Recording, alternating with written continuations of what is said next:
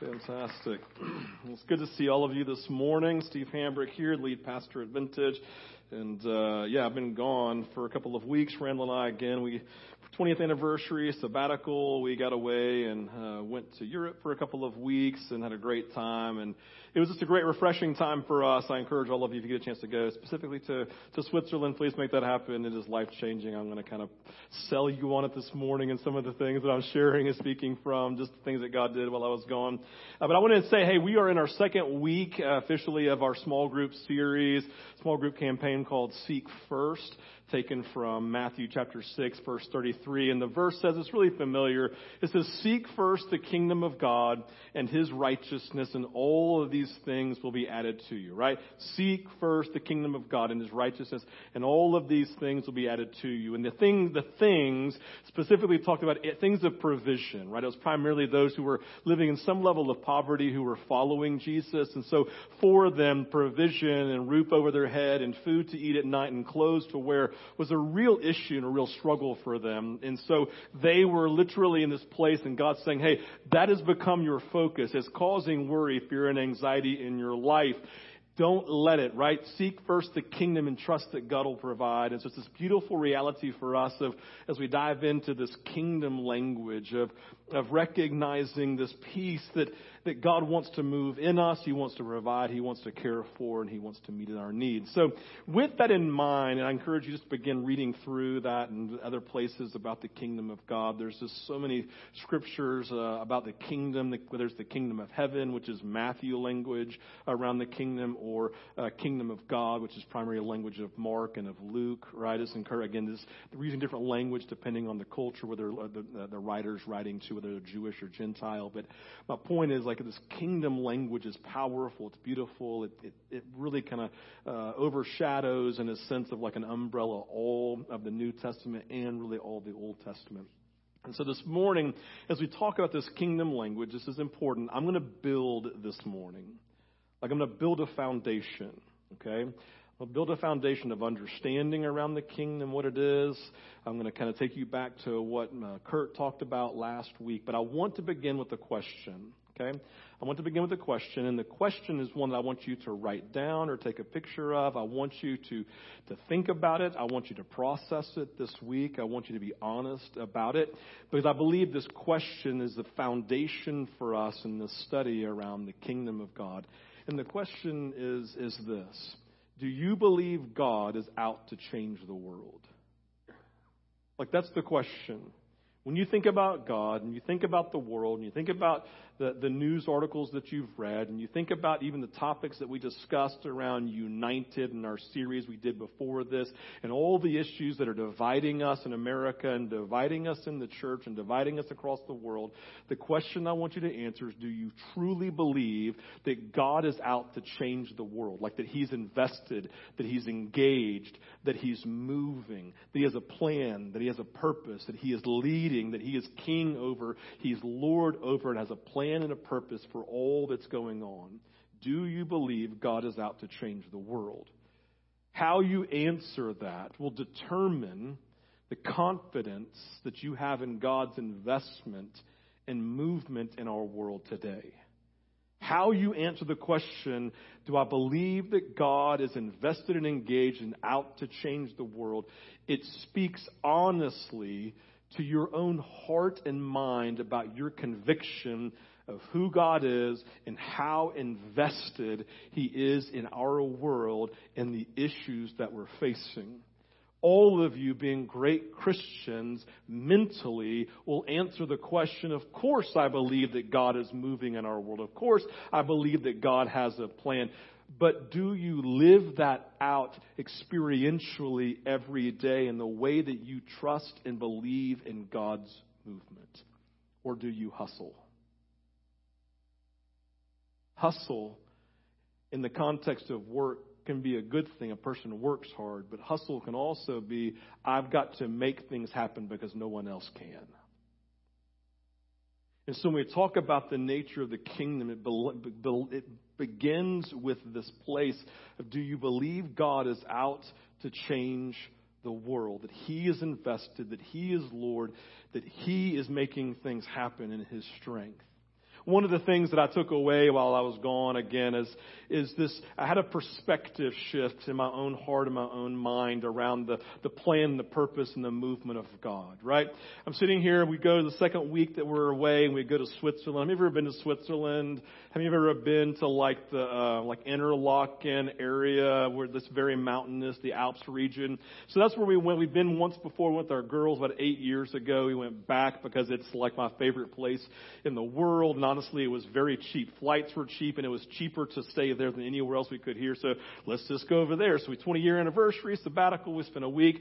Never forget the very first day we were there. I we, we came to our little chalet of. It's this little Airbnb, and I look behind our house, and there's this grassy hill. And so I'm like, oh my gosh! And so I climb up the grassy hill. It took me a while because I'm really out of shape. wasn't even that far away from here to the end of that wall. I don't know, but I was like climbing up this wall, climbing up this hill. And I get to the very, very top, and I catch my breath, and I turned back around, and from from this wall to this wall, 180 degree, I gasp at the beauty of God's creation. I look over here and I literally off in the distance, I see a snow covered, uh, cloud covered Alp mountain over here that then spreads down here into the valley of Lauterbrunnen with this incredible glacier river that's flowing from all these glaciers uh, over here in the ice down to all of a sudden looking across and seeing one, two, three, four, five waterfalls that are descending into the Lauterbrunnen known as the Valley of Waterfalls, literally descending in the moment that I see Mürren, which is a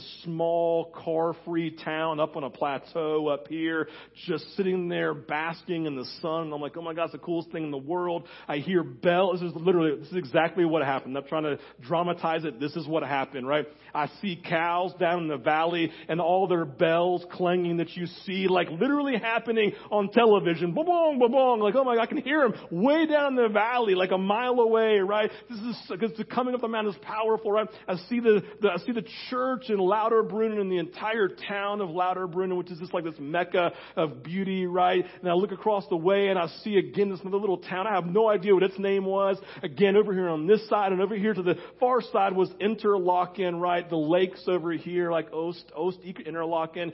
And I'm sitting there going, uh, like I felt small. I felt overwhelmed. My heart fluttered with the beauty of God's creation, right? I'm like, everybody in the world needs, I literally, I literally said to God, God, please help every single person at Vintage get to Switzerland. I prayed that prayer for you. You're welcome, right? Cause I'm like, this is the most amazing thing that I've ever seen. And here's what happened in the moment for me.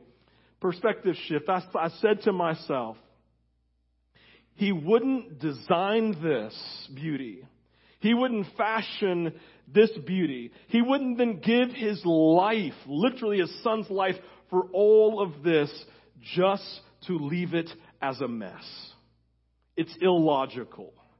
Of course, if God designed this, and then the beauty of creation and beauty of humanity, of course he's not going to leave it in shambles.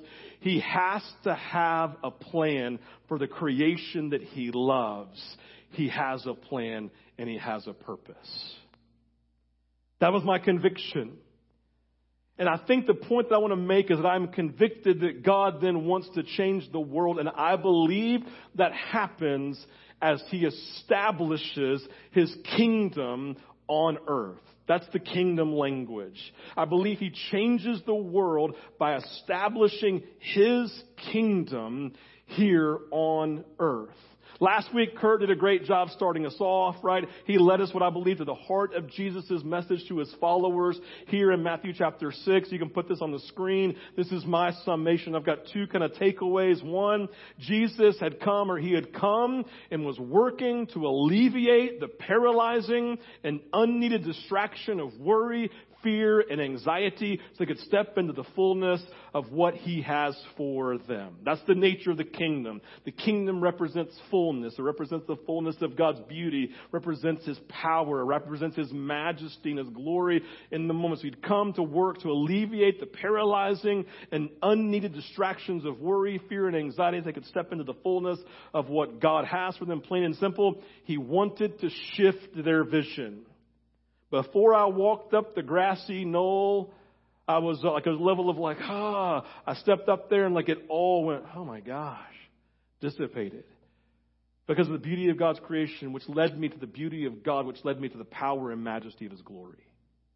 So what beauty does. Beauty always points us to the beauty maker. And if he can do that, it creates perspective. And all of a sudden I realized he's big and I'm not. Second thing I feel like just kind of summation two for Kurt.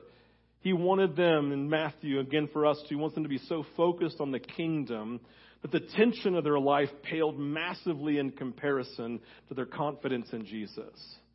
I didn't say he took it away as if it didn't exist. Like those things that create tension, the things that create anxiety, the things that create worry, those things are still present and still current. They're still a part of your life, whether it's at work or your marriage or your children or issues that you're facing, right? Whatever it may be, those things are still present, but, but they all of a sudden stop overwhelming because you recognize Jesus is big and he has a plan and he has a purpose in his kingdom. God wants to establish it in those areas that cause anxiety, worry, fear, and doubt. Make sense? Like this, these foundational pieces of what God's doing in this moment. He wants them to be focused on the kingdom and the glory and majesty and power of God so that the tensions that they're facing, they just pale in comparison. Here's the point. Before I climbed the mountain, it was like the, or the hill, the small little miniature hill that just about killed me, right? It was like this. I climbed to get up there and it went like this.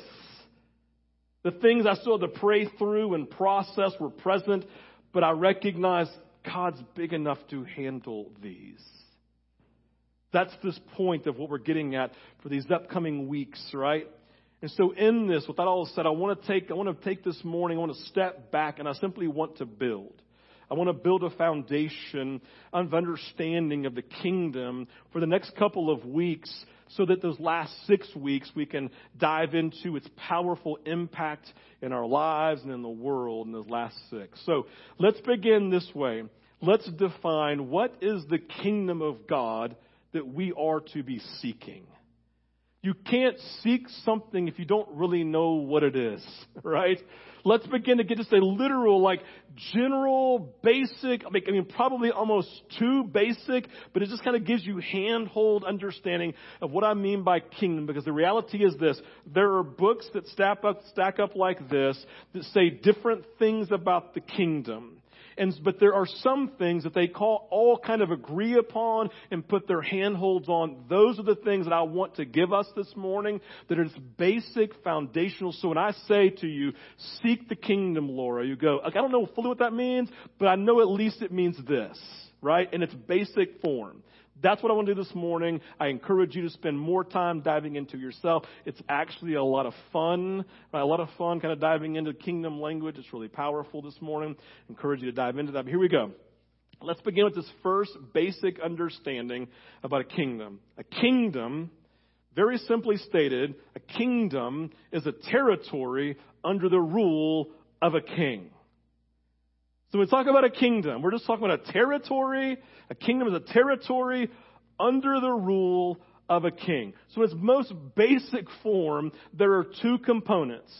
There's a king and then there is a kingdom, which is a territory. It involves a people. It involves people under authority. It involves the land itself. So how many of you have ever seen, man, the masterpiece from Disney, The Lion King? Have you ever seen that movie, right? You've ever seen the story of Mufasa? He brings little Simba up onto the peak, right? This pinnacle up here. And James Earl Jones, as Mufasa says, look over the kingdom, son. Everywhere that the light touches belongs to us, right? And of course, Simba being that kid goes, what about the shadowy place? That part doesn't belong to us. And the next scene, of course, is Simba going to the shadowy place, right? Brilliant. And so, just like all of our kids, okay, so in that, Mufasa has this moment, it says, everything the light touches everything, the people, the trees, the animals, the rivers, and all the land, and everything that you can see, it belongs to us. We have authority, we have rule as king over it. So this is the nature. It's a kingdom is a territory under the rule of a king. All of us have either studied history enough or probably more honestly, we've seen enough movies to have a general rudimentary understanding that a king has a kingdom and he has all rule and all authority in his kingdom. The king, again, complete reign, complete rule, all power in his hands. Remember, when he speaks, everyone has to move and things happen. But also in that in the kingdom, he carries, this is important, not just he's a power hungry person who then carries hunger, he also carries the weight and responsibility of care and protection of his kingdom squarely on his shoulders. The good kings throughout history, whether it was in England or whether it was in the Old Testament, the good kings put the people first, and their primary responsibility they held on to was the care and the nurture of those who were part of their kingdom to protect and to fight for them. And so you all have experienced a kingdom, whether it's in your historical study or just watching movies. And one of the things we take away from all of this is that kingdoms and kings can be bad. Why did we fight the Revolutionary War against oppressive England? Right? Because we just didn't believe in kings and kingdoms having all power and all authority. Why? Because they were corrupt. And so we fought. And then we raised up a new model of government. It's not a biblical model of government because it's nowhere in the Bible. We call it democracy. We believe in shared power, right? Shared authority. We believe in checks and balances we take all of the, the power and authority from one person and we disperse it to the many. So we now have checks and balances and then we now celebrate democracy. Why? Because we know that, listen, we, we know that, that, all, that this idea of all authority being given to one person, like absolute authority, produces absolute corruption. And so we push back from it. So we understand kingdoms. We're Americans, so we don't like them. We believe in democracy. Right? The great form of government probably works best in the hands of corrupt human beings. But what about a king who is literally defined by perfect love? Like, that's what we're getting at here. God. Remember, remember in kindergarten when your Sunday school teacher said, let me tell you guys about God. God is love. And you went, oh, and you felt it. I think sometimes as kindergartners, we just get the understanding of love and the love of God a lot more clearly than we do as adults sometimes, right? It's just more simple for kindergartners, right? Of what it means to love and to be love and to experience love. And God is love. Some theologians say that the fruit of the Spirit is actually just love expressed with joy, peace, patience, kindness, goodness, gentleness, faithfulness, and self-control, right? That God is love and it's expressed with all these other different traits. Or maybe it is all of them. Doesn't really matter. The reality is God is defined as a king and as a Lord and as sovereign, as all powerful, as literally being nothing but the expression of love and the fruit of the Holy Spirit. So in this moment, right, when Jesus says in Mark chapter 1 verse 15, the time has come everyone. The kingdom of God has come near. Repent and believe the good news. What he's speaking into the moment is this understanding of a perfect, loving king who is defined as love and joy and peace on down the line, who has absolute power without corruption in his love and expression of how he cares for, defends, and fights for those whom he loves. King has authority over a kingdom, which is territory and people and everything the light touches. But for a God, it involves the shadow places too. He ultimately is king and Lord over all of these things. And so, in this, he's also now this perfect, loving king with all absolute authority who governs, quote unquote, his subjects, whom he says in Scripture, listen, I don't, I don't call you servants any longer. I actually call you heirs of mine and co heirs with Christ and I actually call you friends. And so we begin to talk about the nature of this kingdom and the kingdom of God and having authority and having a plan. It's in the context not of you being his servant and being his subjects. It's of being heirs and co-heirs and friends of the living God. So he has a plan and a purpose for those whom he calls friends because of the beauty that he's created to be a loving king and lord over all of these things. And he's not corrupt, but he's moving in all of these places. So you don't have to have worry, fear, and anxiety as a defining characteristic because he's perfect in his lordship and kingship over us. These are the basics, right? The basics of the, the kingdom. The kingdom of God is all of these things. All of these things. He's king, perfect ruler, and earth and everything on it belonged to him. And so, with that in mind, I want to look this morning at the basic understanding of the kingdom in three different expressions of how we see it expressed in Scripture. The three things, you can put them on the screen, is kingdom lost, kingdom coming, and kingdom come. Kingdom lost, kingdom coming, and kingdom come. Let's talk about first the kingdom lost. Probably one of the most earth shaking moments for me theologically, like my understanding of who God is and, and humanity and creation, was I began to understand that the clearest picture in all of Scripture of the kingdom of God and what it's supposed to be and what it looks like in its perfection is Genesis chapter 1 and Genesis chapter 2. I would be I would make an argument today the most important chapters in all of the Bible are Genesis 1 and Genesis chapter 2 as it relates to our understanding of who humanity was designed to be by God, what our relationship with Him is supposed to look like in its perfection, and the freedom that human beings are supposed to be able to live with in the context of their life. I'll just say Genesis 2:28. They were naked and unashamed. I'm just saying. Like I don't know about you, but I ain't walking around naked. That's weird. That's uncomfortable. right? But it speaks to the, the freedom that they had and the lordship and their identity and their understanding of their own personal image to have no thought of self, just the thought of living in the beauty and the majesty of a king who is perfect in his love and calling them friends. Genesis chapter 1 and Genesis chapter 2. It's the Garden of Eden. It's paradise. I don't know about you, but whenever we talk about it or we read about it, something in my heart aches and something in my heart longs for it. I was literally just this in the past like four or five weeks, I'll be sitting down with Sarah, my daughter, and multiple times, she doesn't even recognize she does it. She says, Oh my gosh, did I just, just, I just can't wait for heaven.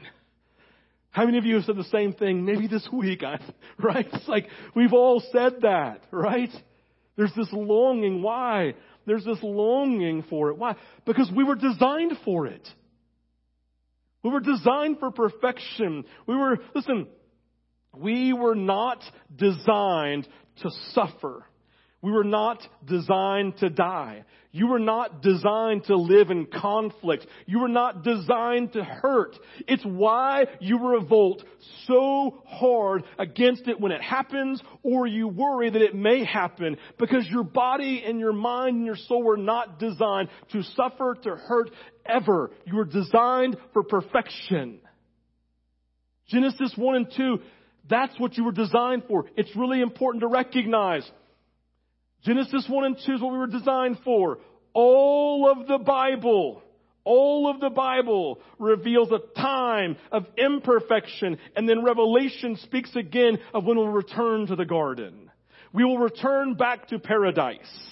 We will return back to the Garden of Eden and whatever form God puts us in and puts it in in us, right? It's this beautiful piece. What I mean is like God creates this garden again. And I would say this, give yourself to think about it sometimes. I love sitting down and thinking about what heaven will be like. I sat in Switzerland and said, all right, I don't know what heaven's going to be like, but it's better than this.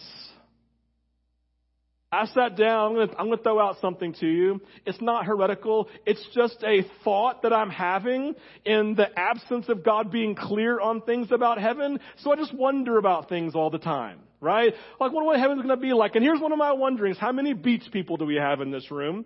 Like, you'd say, I could live on the beach if I could, right?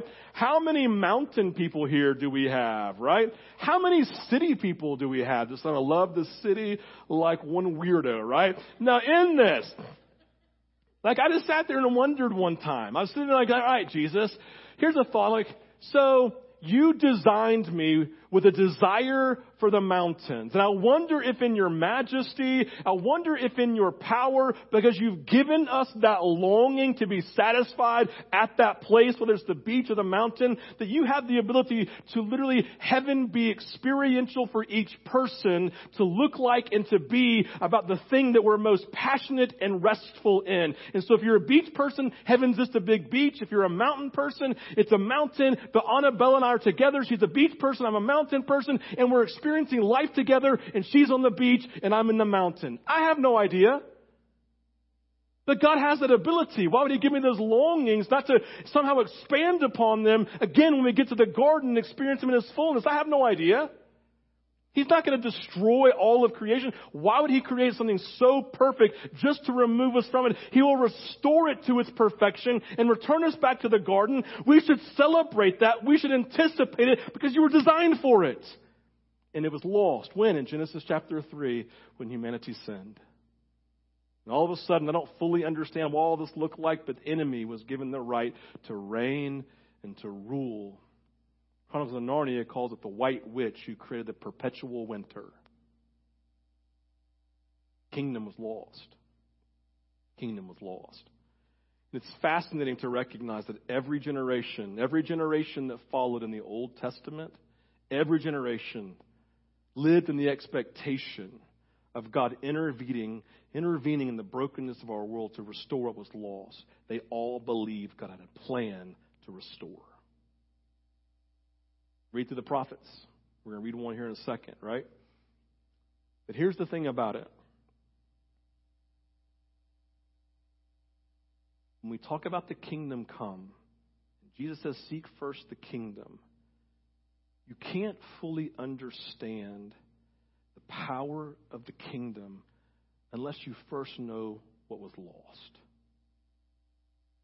And understanding what was lost, the power and the majesty and the beauty and the glory of it, it makes the loss of the kingdom then gut wrenching and the desire again for it a priority. Recognize what was lost like the Israelites did and all the prophets. They longed for it to the ache of their inner being because they knew what was lost in Genesis 1 and 2 and they wanted it again. Kingdom lost, which then leads to the kingdom coming. Again, these are basic, rudimentary handholds for understanding this kingdom language, kingdom of God, what it is, what it means, why it's so important. So, kingdom coming.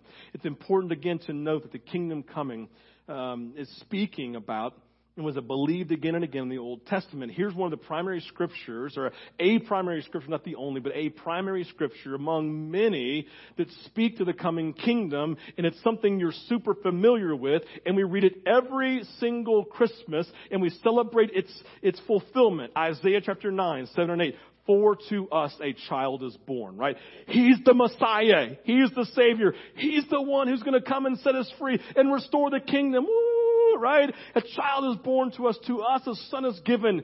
The government, oh my gosh, is going to be upon his shoulder. And his name shall be called to us who are in relationship with him and know him. He's going to be our wonderful counselor, giving wise counsel everywhere that we go. He's going to be our mighty God who fights for us, who defends us, right? Who defends our honor as a people. He's going to be the everlasting Father, like the prodigal, who's going to draw us in in his perfect love and care for and guard and protect us. He's going to be the Prince who brings about peace, right? Of the increase of, uh, of the increase of his government, he's going to continue to grow, right? In peace, there'll be no end to it on the throne of David and over his kingdom to establish it, to uphold it with justice and with righteousness from this time forth forevermore. You don't have to hustle to make it happen. The zeal of the Lord of hosts, he will do this. You see the beauty and the majesty of their expectation of the coming of a king who would do this, the kingdom coming, the anticipation, the excitement, the joy, the overwhelming nature of this.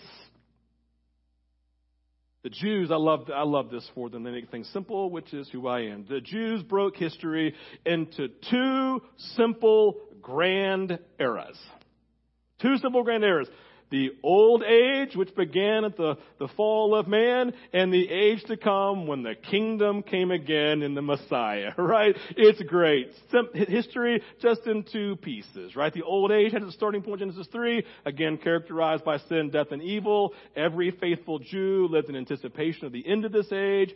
Every prophet literally spoke about this ending with the Messiah, right? They believed for a Savior, one who would come and fight for them, akin to Moses. All of you have seen either like Charlton Heston or you've seen Delta, you've seen the, the, the Disney version. Maybe you've read the actual story yourself of Moses coming and setting people free to inaugurate the age to come.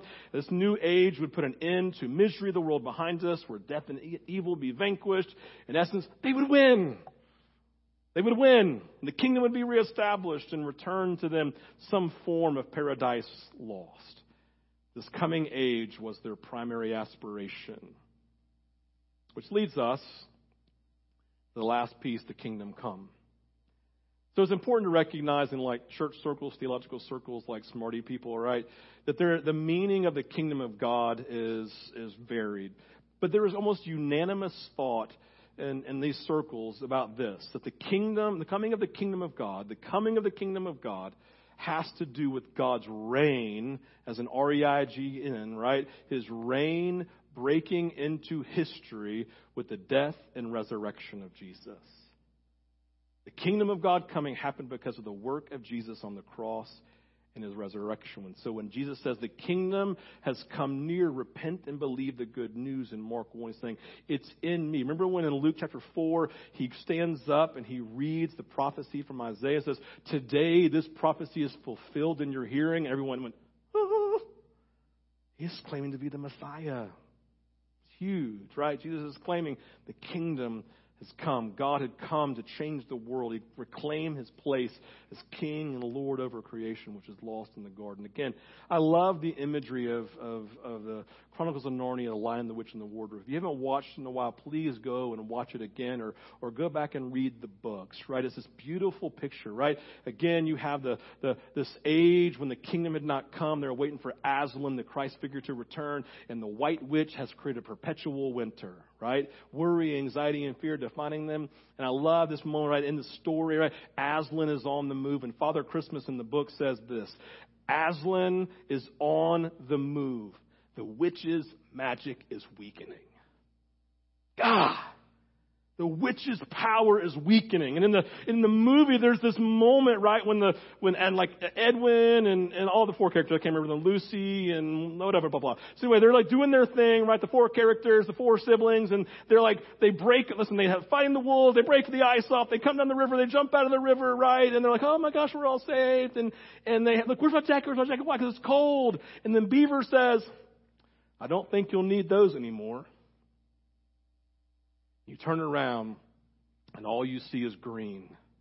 And the trees are blossoming, the ice is melting. Because wherever Aslan went, winter, spring broke into winter. Wherever Aslan went, spring broke into winter. The kingdom of Aslan was being established again in the moment, right?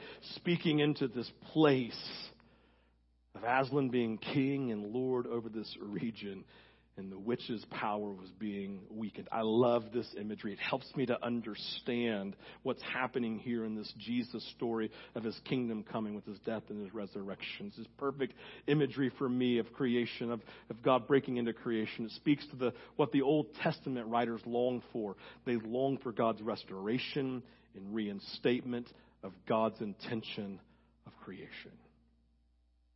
Kingdom come. Kingdom come. So when Jesus says to his listeners in Matthew 6, seek first the kingdom and his righteousness, seek first the things that are right in God's eyes. This is a big sentence. He's speaking to several different things here. You can put them on the screen for me right now.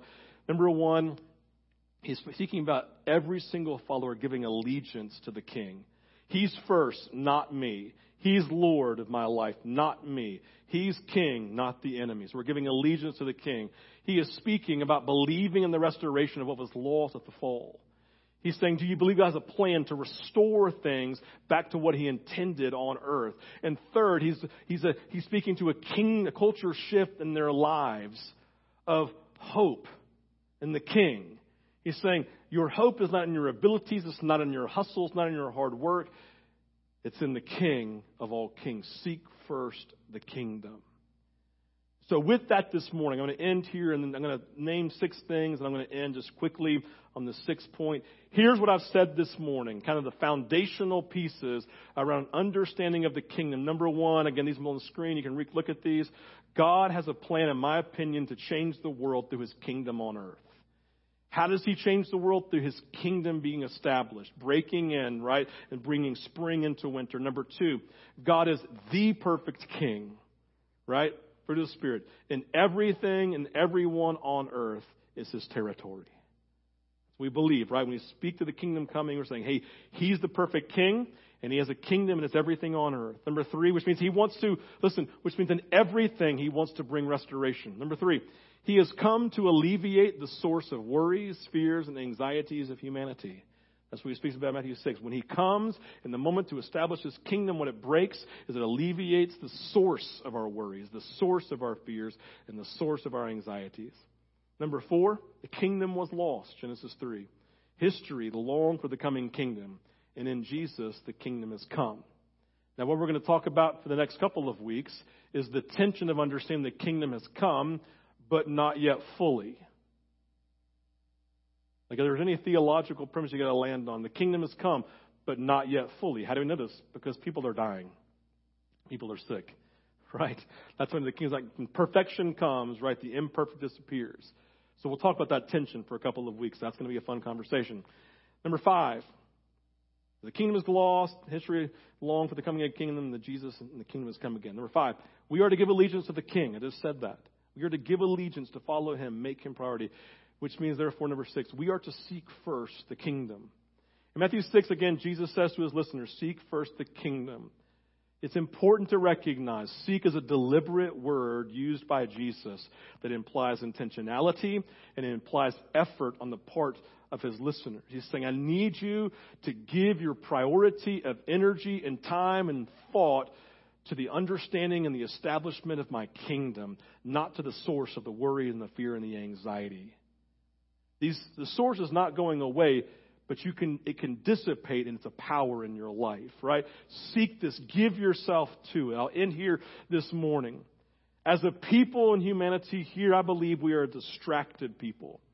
The people listening to Jesus, they were distracted by their worries and their fears and the anxiety of provision, of their livelihood, of their success, right? They'd become overwhelmed by them and they had lost sight of the beauty and the majesty of God and the reality of a God who would fight for them, who would defend them, who would be king and Lord in their life and to provide for all of their needs, right? Therefore, the call to seek was spoken in the tension of their lives. Hear this. This was super important for me as I was studying this. The call to seek first was spoken into the tension of their lives. Therefore, the call to seek was a gift to us in Jesus' mind. It's not a work, it's a gift. If you'll just seek first, Dane, if you'll just seek, is going to open you to the beauty and the majesty and the glory of a God who will fight for you and defend and to be there and to bring satisfaction and restoration in your life. Just give yourself to it. I climbed with effort to the top of the small little hill to see the beauty and the majesty and the glory of God's creation, and it moved me. How much more will it do so when I give myself to seeking the King of all kings, who is perfect in his love? When Jesus says, seek first the kingdom, this is what he's speaking about. And he wants us to give ourselves to it.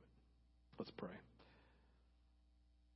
Father, we thank you for the coming of your kingdom. We thank you that you sent Jesus because you had a plan and a purpose. Your death and resurrection, the sending of your spirit, the good news. It's the essence of what the kingdom message is all about. Thank you for first two chapters of Genesis. You didn't start us, you didn't start the story for us and our brokenness. You started the story for us in your intended plan for humanity. And that's life altering, Jesus. Thank you. Pray this morning just for those, God, who who, like your listeners and like myself, God, are so easily distracted by the things of this world. Let's pray this morning you would awaken us to the truth of your kingdom.